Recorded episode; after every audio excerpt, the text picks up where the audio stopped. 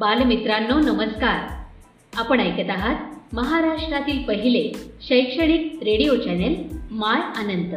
प्रस्तुत करता अनंत English school Satara. अधिक माहितीसाठी आमच्या अँकर dot F M slash my Anant. या पेजला आवर्जून भेट द्या आणि आमचे कार्यक्रम हक्काने ऐका. इथे मिळतात तुमच्या पाल्यांना प्रगतीचे नवे पंख आणि तुमच्या चिमुकल्यांच्या स्वप्नांना आकार.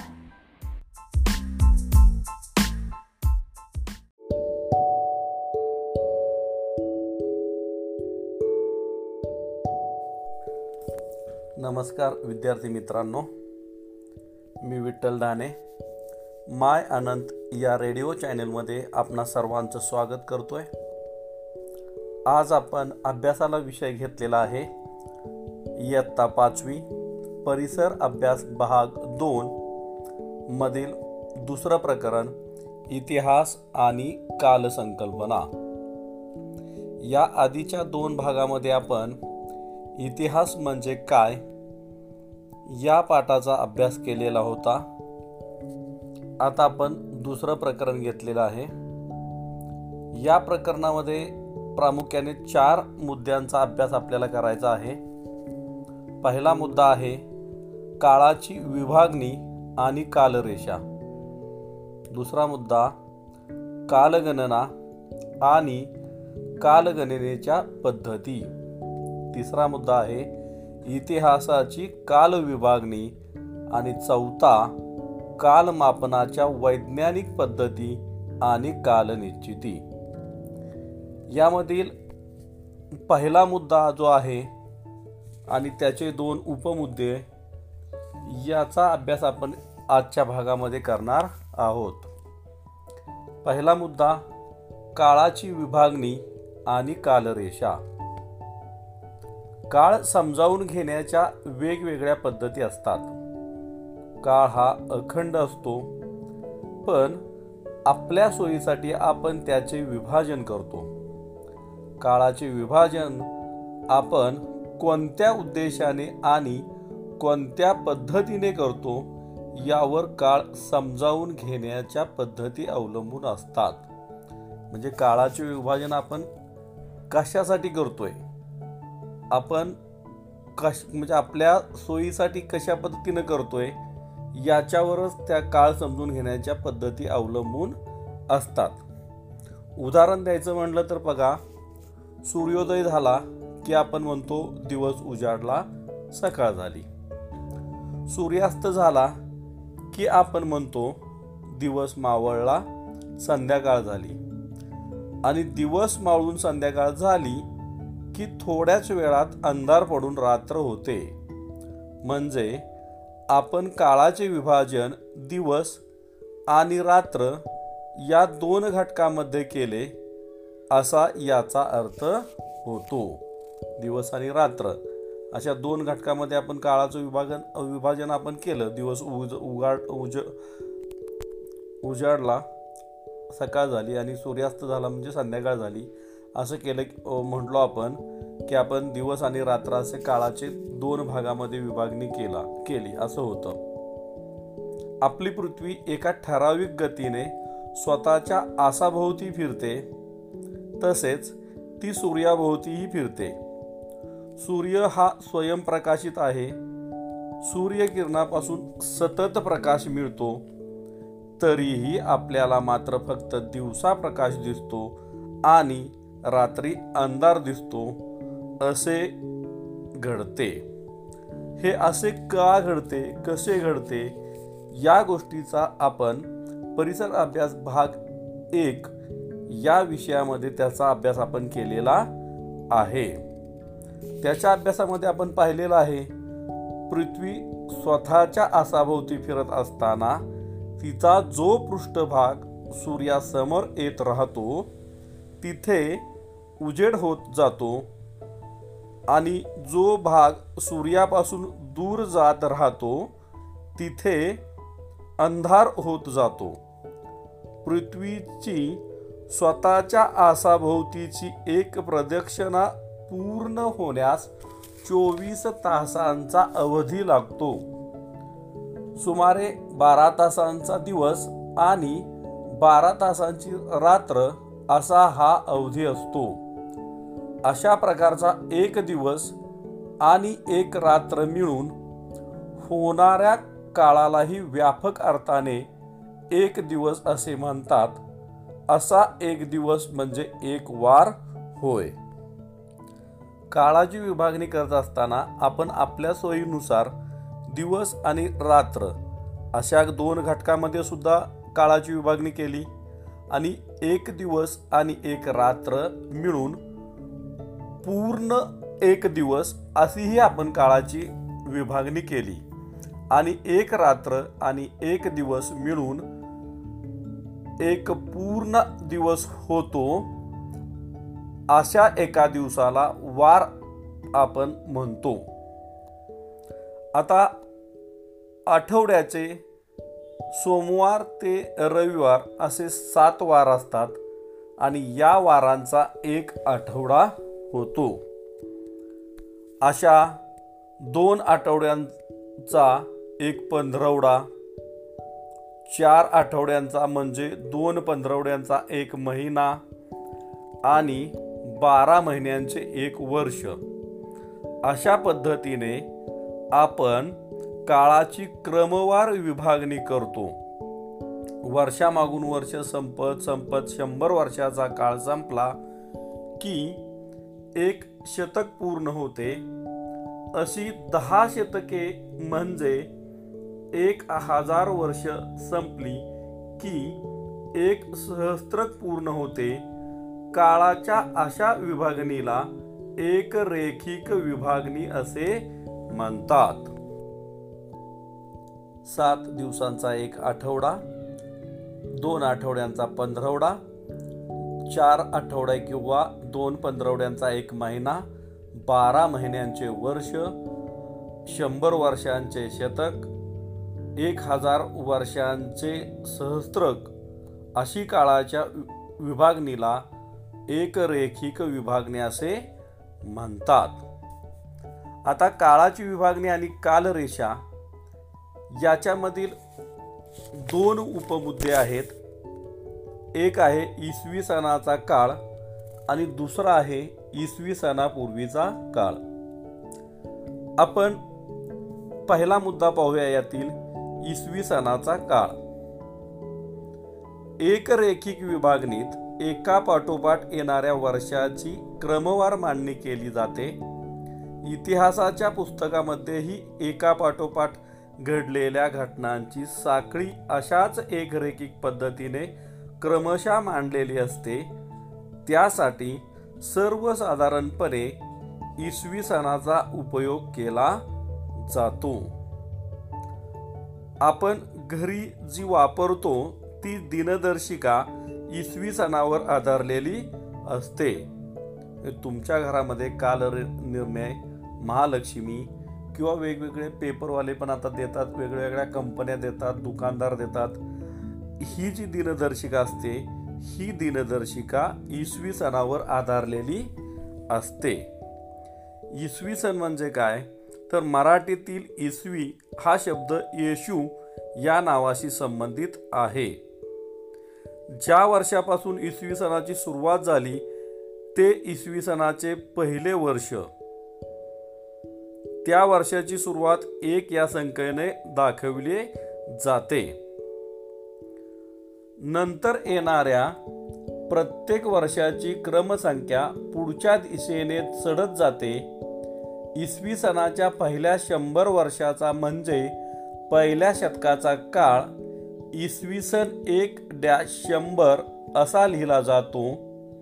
इसवी सणाच्या पहिल्या सहस्त्रकाचा काळ इसवी सन एक डॅश हजार असा लिहिला जातो. इसवी सन ही कालगांना येशू ख्रिस्तांच्या स्मरणार्थ याची सुरुवात झालेली आहे. येशू ख्रिस्तांचा जन्म ज्या वेळेला झाला त्याचं स्मरण लोकांना व्हावं. या येशू ख्रिस्तांच्या स्मरणार्थ इसवी सणांची ही सुरुवात झालेली आहे. मराठीतील येशवी हा शब्द येशू या नावाशी संबंधित आहे. ज्या वर्षापासून या कालगणनेला सुरुवात झाली इसवी सन या कालगणनेला गणनेला ते इसवी सणाचे पहिले वर्ष होते. त्याची सुरुवात एक न झाली. नंतर येणाऱ्या प्रत्येक वर्षाची क्रमसंख्या पुढच्या दिशेने चढत जाते. म्हणजे एक नंतर दोन तीन चार पाच असे करत करत शंभर. आणि आत्ता चालू आहे इसवी सन दोन हजार वीस. इसवी सणाचे जे पहिला शंभर वर्षाचा काळ होता या पहिल्या शतकाचा काळ हा इसवी सन एक डॅश शंभर एक डॅश शंभर. ई स म्हणजे इसवी सन एक डॅश शंभर असा लिहिला जातो. आणि पहिल्या सहस्त्रकाचा सहस्त्रकाचा म्हणजे हजार वर्षांचा हजार वर्षांचा काळ ई स एक डॅश हजार असा लिहिला जातो. आता आपण यातील दुसरा मुद्दा पाहणार आहे उपमुद्दा दुसरा.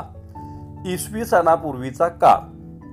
म्हणजे हा येशू ख्रिस्तांच्या जन्माच्या आधीचा काळ.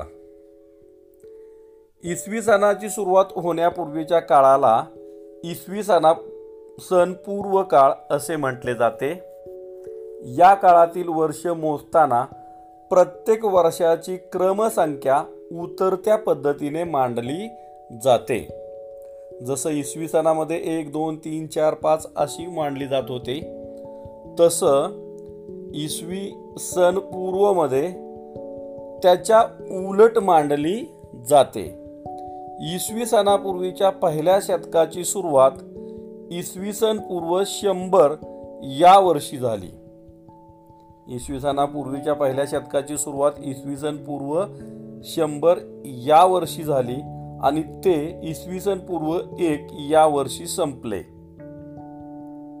तसेच इसवी सणापूर्वी पहिल्या सहस्त्रकाची सुरुवात इसवी सन पूर्व एक हजार या वर्षी झाली आणि ते इसवी सन पूर्व एक या वर्षी संपले. म्हणून इसवी सणापूर्वीच्या पहिल्या शंभर वर्षाचा म्हणजे पहिल्या शतकाचा काळ म्हणजे इसवी सन पूर्व शंभर डॅश एक असा लिहिला जातो आणि पहिल्या सहस्त्रकाचा काळ इसवी सन पूर्व एक हजार डॅश एक असा लिहिला जातो. इसवी सणापूर्वीचा कालखंड लिहिण्याची पद्धत आपण काही उदाहरणांच्या साह्याने समजून घेऊ. उदाहरणच आहे पहा. वर्धमान महावीरांचा जीवनकाल इसवी सन पूर्व पाचशे नव्याण्णव ते इसवी सन पूर्व पाचशे सत्तावीस असा लिहिला जातो. म्हणजे इसवी म्हणजे वर्धमान महावीरांचा जन्म इसवी सन पूर्व पाचशे नव्याण्णवला झाला आणि त्यांचा मृत्यू इसवी सन पूर्व पाचशे सत्तावीस असा झाला या यावर्षी झाला. असा लिहिला जातो. म्हणजे महा वर्धमान महावीरांचा जीवनकाल इसवी सन पूर्व पाचशे नव्याण्णव ते इसवी सन पूर्व पाचशे सत्तावीस असा लिहिला जातो. गौतम बुद्धांचा जीवनकालही तसाच लिहिला जातो. त्यांचा जीवनकाल आहे इसवी सन पूर्व पाचशे त्रेसष्ट ते इसवी सन पूर्व चारशे त्र्याऐंशी. अशा पद्धतीने यांचा जीवन गौतम बुद्धांचा जीवनकाल लिहिला जातो. आपण मित्रांनो आजच्या भागामध्ये इतिहास आणि कालसंकल्पना यातील पहिला मुद्दा पाहिला आहे काळाची विभागणी आणि कालरेषा. विद्यार्थी मित्रांनो पहिल्या मुद्द्यात आपण पाहिल्यानंतर आता तुम्ही काय करायचं आहे घरी? की तू आपलं पहिलं प्रकरण झालेलं आहे त्या पहिल्या प्रकरण पूर्ण वाचून काढायचं आहे समजेल असं. त्यानंतर त्याच्या पाताखाली असणारे जो स्वाध्याय आणि उपक्रम होते ते आपल्या वहीत लिहायचे आहेत. त्याचबरोबर इतिहास आणि कालसंकल्पना हा आपला दुसरा पाठ आहे. तो व्यवस्थित वाचायचा आहे. त्यातील पहिला मुद्दा जो होता काळाची विभागणी आणि कालरेषा. या मुद्द्यावर आधारित एक प्रश्न मी तुम्हाला सांगतो. त्या प्रश्नाचं उत्तर तुम्ही लिहायचं आहे. काळाची एक रेखिक विभागणी म्हणजे काय? बघा प्रश्न काय सांगतोय मी. काळाची एक रेखिक विभागणी म्हणजे काय? या प्रश्नाचं उत्तर तुम्ही तुमच्या वहीमध्ये लिहायचं आहे. त्याचबरोबर हे प्रकरण पूर्ण वाचायचं आहे. बरं आहे तर विद्यार्थी मित्रांनो आजचा भाग आपण इथंच संपवतो आहे. तुम्ही मी सांगितलेल्या सूचनांचं पालन करायचं आहे पाठ्यपुस्तकातील हे दो पहिले दोन्ही धडे व्यवस्थित वाचायचे आहेत. आणि तुमच्या घरामध्ये जी दिनदर्शिका आहे कॅलेंडर आहे ते कॅलेंडरमधील तिथी मिती वार कोणत्या महिन्यात किती दिवस असतात एक तारीख आल्यानंतर त्याच्यानंतरच्या तारख्या कशा येतात कोणत्या महिन्यात किती दिवस असतात कुठले सण कोणत्या महिन्यात येतात या संदर्भातली माहिती तुम्ही कॅलेंडरचा अभ्यास सुद्धा तुमच्या घरामध्ये करायचा आहे. याचबरोबर आपला हा भाग इथं संपवतोय. धन्यवाद.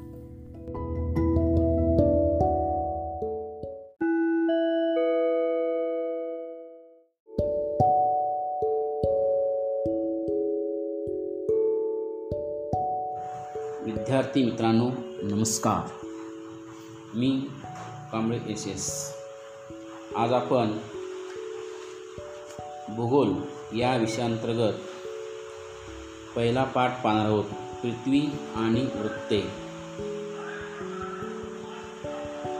नकाशात आपल्या विविध शहरांची माहिती मिळते. जसं आपण ज्या शहरात राहतो ते सातारा शहर. आपल्या भारताची राजधानी दिल्ली महाराष्ट्राची राजधानी मुंबई. परंतु अशी काही ठिकाणे आहेत की आपल्या जगामध्ये अनेक देश आहेत. जसं ताजमहाल आपल्या भारत देशामध्ये आहे आग्रा ह्या ठिकाणी. परंतु तुम्हाला ह्या नकाशामध्ये व्यू जे एकूण सात विद्यार्थी दाखवलेले आहेत मुलं दाखवले आहेत. तर ह्या मुलामध्ये त्यांची नावं पण म्हणजे दिलेत पहा. सेंट पीटर्सबर्ग यातला ग्रॅहम किंबर्लेमधला कात्या टोकियोतील मिचिको पोर्ट ब्लेअरमधील मीनाक्षी. हे त्या त्या ठिकाणी आपल्या वास्तव्यात आहेत. परंतु रोममधील नतालिया लिमामधील एनरिके हे वेगवेगळ्या दिशेला आहेत. जगाच्या नकाशामध्ये आपल्याला चार दिशा माहिती आहेत. पृथ्वी तलावर असणाऱ्या पूर्व पश्चिम दक्षिण उत्तर आणि एकूण नकाशामध्ये सुद्धा अष्टदिशा आपल्याला माहीत पाहिजेत त्या Graham Katya Michiko Natalia Meenakshi Shahid व एनरिको यांनी दिशा उपदिशा यांचा वापर करून जर त्यांना विचारलं की आपला ताजमहाल आग्रा या ठिकाणी आहे पण आग्रा हे शहर त्यांच्या एकाच बाजूला असेल का? नाही. तर आग्रा या ता आग्रा येथील ताजमहाल या ठिकाणाविषयी सांगताना ते आपल्यासमोर असणाऱ्या दिशेचा वापर करून आणि प्रत्येक स्वतःच्या स्थानावरून त्यांची दिशा सांगितली. त्यामुळे सांगली जाईल आणि त्यामुळे ती वेगवेगळी येते.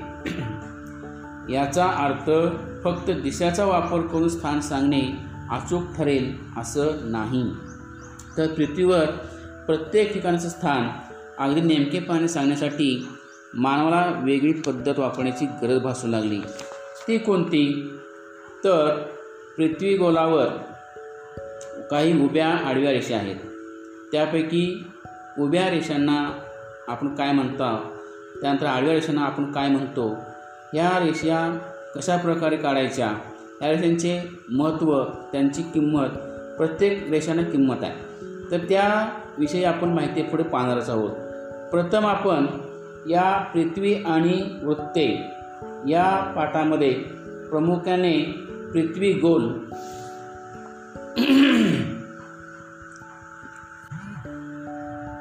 कोणीय अंतर विषुवृत्त अक्षवृत्त रेखावृत्त वृत्तजाळी पृथ्वी गोल कोणीय अंतर पृथ्वीची कोणीय मापे पृथ्वी आणि वृत्ते अशा ह्या मुद्द्यांचा अभ्यास आपण करणार आहोत. प्रथम पृथ्वी गोल.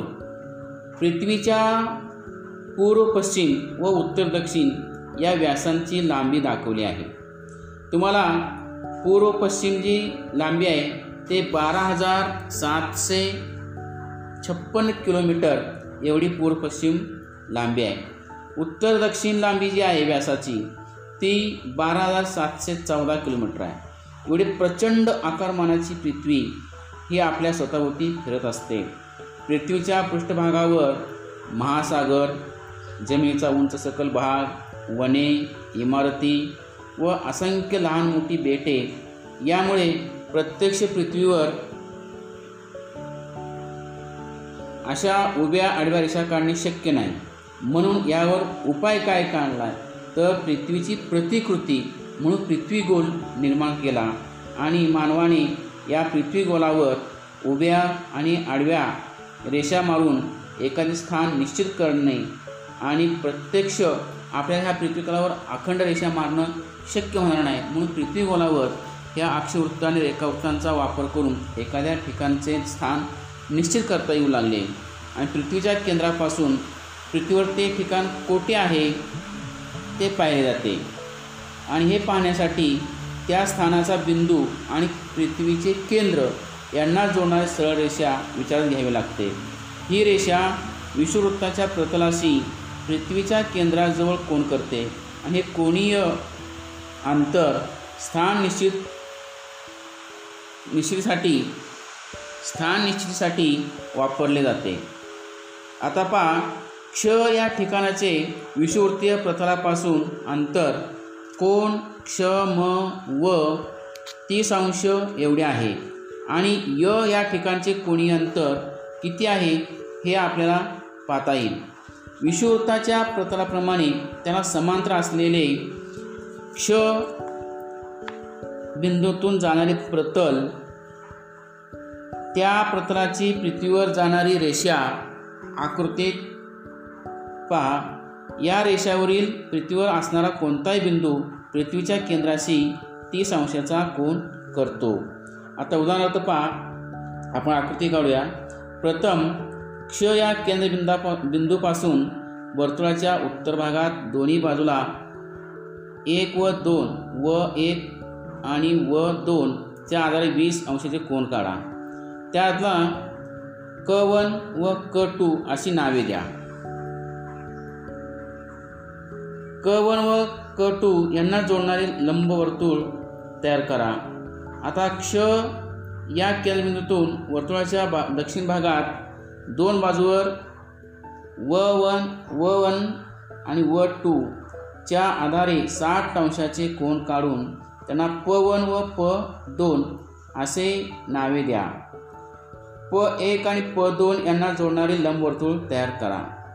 अशा प्रकारे तुमच्या लक्षात येईल हे कोणी अंतर आपलं तयार झालं. त्याचप्रमाणे पुढचा मुद्दा आहे तो अक्षवृत्ताचा. आता क्षपासून क वन व क्षपासून प दोन ही अंतरे सारखीच आहेत परंतु वीस अंशाला जोडून काढलेले लंबवर्तुळ हे साठ अंशाला जोडून काढलेल्या लंबवर्तुळापेक्षा मोठे आहे. गोल आकारामुळे असे होते हे आपल्या लक्षात येईल. पृथ्वीवरील ह्या वर्तुळाकार ह्या रेषा असतात त्या पूर्व पश्चिम असणाऱ्या रेषांना अक्षवृत्त असं म्हणतात. आणि अक्षवृत्त हे कोणी अंतर मोजून काढलेले असल्यामुळे त्यांची मूल्ये अंशात सांगितली जातात. या मूल्यांना अक्षांश असे म्हणतात. सर्व अक्षवृत्ते एकमेकांना समांतर असतात. विषुवृत्तीय प्रतलापासून अक्षांशांचे कोण मोजले जातात. त्यामुळे विषुवृत्त हे शून्य अंशाचे अक्षवृत्त समजतात. त्याला मूळ अक्षवृत्त असेही म्हणतात. हे सर्वात मोठे अक्षवृत्त बृहत्वृत्त असंही म्हणतात. विषुवृत्तापासून उत्तरेकडे व दक्षिणेकडे अक्षवृत्ताचे मूल्य वाढत जाते. आता विषुवृत्त पहा. विषुवृत्तामुळे पृथ्वीचे उत्तर आणि दक्षिण असे दोन समान भाग तयार होतात. मग आपल्याला विषुवृत्ताची व्याख्या अशी करता येईल पहा. पृथ्वीच्या मध्यातून पूर्व पश्चिम जाणारी काल्पनिक जी रेषा आहे आणि पृथ्वी समान दोन भाग करणारी रेषा आहे त्याला विषुवृत्त असं म्हणता येईल. हे डोळामाने केलेली व्याख्या आहे. तर विषुवृत्तामुळे पृथ्वीचे दोन गोलार्ध तयार होतात. त्यामध्ये उत्तर गोलार्ध आणि दक्षिण गोलार्ध. विषुवृत्ताच्या उत्तरेकडे व दक्षिणेकडे अक्षवृत्ते आकारमानाने लहान लहान होत जातात. पृथ्वी गोलावर उत्तर व दक्षिण या दोन्ही टोकांना ती बिंदू स्वरूप असतात. कारण जसजसं तुम्ही ध्रुवाकडे जाल तसजशी ते रेषा कमी कमी होत जाते आणि शेवटी उत्तर टोकावर आणि दक्षिण टोकावर ते बिंदू स्वरूप तयार होतात. त्यांना उत्तर ध्रुव आणि दक्षिण ध्रुव अशी नावे त्यांना दिली जातात. अक्षवृत्ताची मूल्ये सांगताना ती अक्षवृत्ते उत्तर गोलार्धात आहेत की दक्षिण गोलार्धात आहेत हे सांगणे आवश्यक असते. उत्तर गोलार्धातील अक्षवृत्तांचा पाच अंश उत्तर पंधरा अंश उत्तर तीस अंश उत्तर पन्नास अंश उत्तर. तर दक्षिण भारतातील पाच अंश दक्षिण पंधरा अंश दक्षिण तीस अंश दक्षिण पन्नास अंश दक्षिण असा उल्लेख करून आपण त्याचं वाचन करत असतो. विषुवृत्ताच्या उत्तरेकडील तीस अंश कोणीय अंतर असलेल्या सर्व ठिकाणांना जोडणारी रेषा म्हणजेच तीस अंश उत्तर अक्षवृत्त होय. तर हे आपण साधारणपणे याचं काल्पनिक पृथ्वीगोळ आपण लक्षात ठेवला. तर ह्या पृथ्वीचा आकार हा गोलाकार आहे. पण त्याची आतली जे अक्षवृत्त जी आहेत आणि रेखावृत्त ह्याची कल्पना येण्यासाठी रेखावृत्त पाहण्यासाठी खास करून तुम्ही जर आपले संत्री ह्या फळाचा वापर करून तुम्ही त्याचा अनुभव घेऊ शकता की पृथ्वी तलावर रेखावृत्ते कशा प्रकारे उत्पन्न झालेले आहेत किंवा त्याच्या रेषा कशा प्रकारे आहेत. तर एक संत्रीची फोड घ्या आणि तुम्हाला त्या संत्र्याची फोडी दिसतील. त्या फोडी सलग असताना त्यावर ज्या उभ्या रेषा आहेत त्या रेषा म्हणजे आपण रेखावृत्त समजू शकतो. संत्रे व तिच्या फोडीचे निरीक्षण केल्यानंतर या दोन्ही टोकाकडे व मध्यभागी असणारा आकार सारखाच आहे की वेगवेगळा आहे ह्याचं निरीक्षण आपल्याला करता येते. फोड काढल्यानंतर मात्र संत्र्यावर तयार झालेला खाचेचा जो कोण आहे तो वेगवेगळ्या ठिकाणी सारखाच आहे का ते पहा. संत्र्याच्या एकूण किती फोडी आहेत ते मोजून पहा. मग तुमच्या लक्षात येईल की वर्तुळाचं अंशात्मक मूल्य जे आहे ते तीनशे साठ अंश असते. आणि पृथ्वीच्या संदर्भाने सुद्धा असेच आपण ते विचारात घेतले पाहिजे की पृथ्वीचं संपूर्ण जे माप आहे ते तीनशे साठ अंश माप आहे. आज आपला पुढचा जो भाग आहे तो रेखावृत्ते. आपण अ ब क हे पृथ्वीच्या म या केंद्राशी विषुवृत्ताच्या प्रतलावर होणारे कोण आहेत. या बिंदूतून उत्तर व दक्षिण ध्रुवांना जोडणाऱ्या अर्धवर्तुळाकार रेषा काढता येतात. याप्रमाणे अमपासून प्रत्येक अंशावर अर्धवर्तुळे काढता येतात.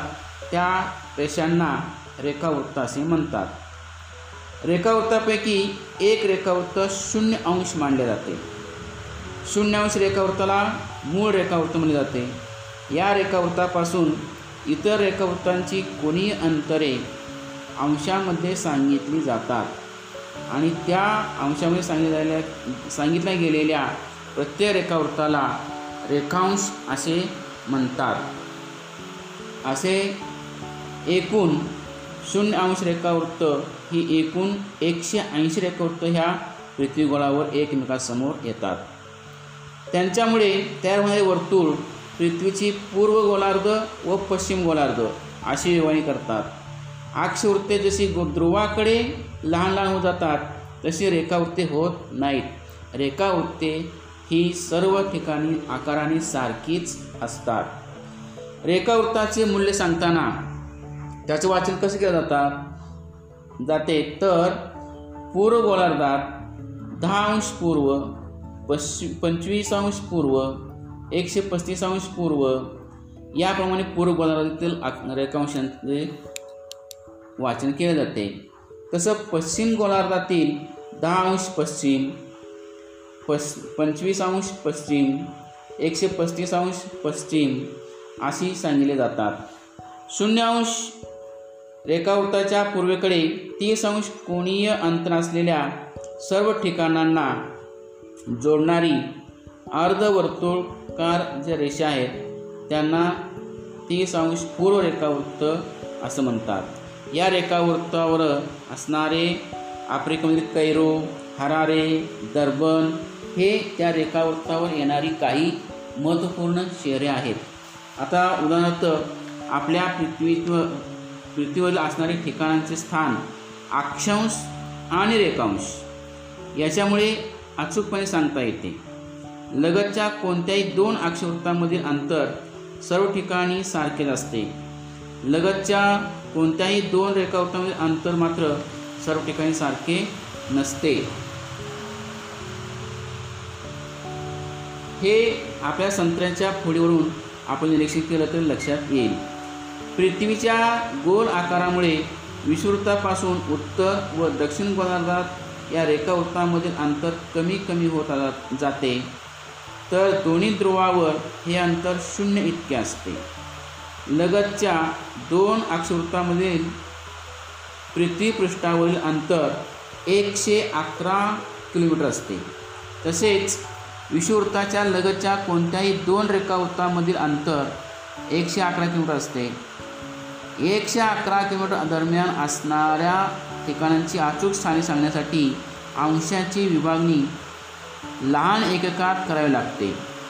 तर अंशाची विभागणी मिनिटे या एककात तर मिनिटाची विभागणी सेकंद या एककात केली जाते.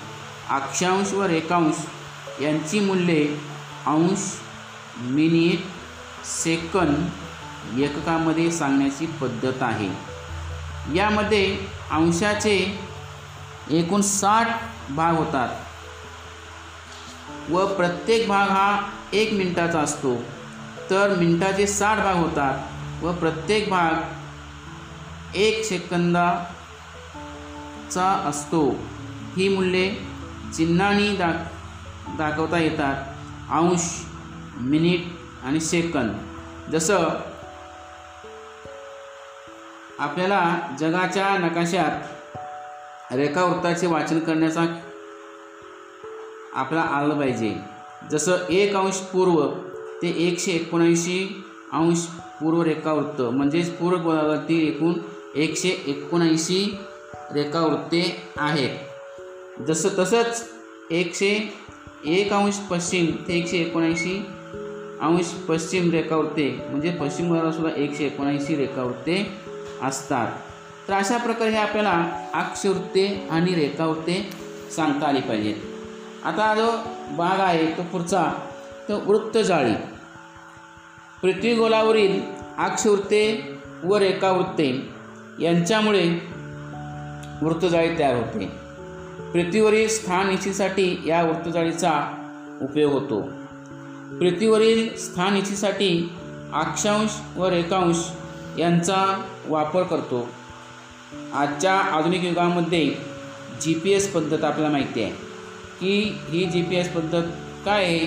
तर ग्लोबल पोझिशनिंग सिस्टीम म्हणजे जागतिक स्थान निश्चित प्रणाली. मग ह्या जी पी एसमध्ये आपल्याला माहिती आहे गुगल मॅप विकिमॅपिया व इस्रोच्या भुवन या संगणकीय नकाशा प्रणालीमध्ये अक्षरत्व रेखावृत्त यांचा वापर करून ते तयार केल्या केलेले असते. आपल्या रोजच्या वापरातील मोबाईल व मोटारीमध्ये सुद्धा या जी पी एस तंत्रज्ञानाचा वापर केला जातो.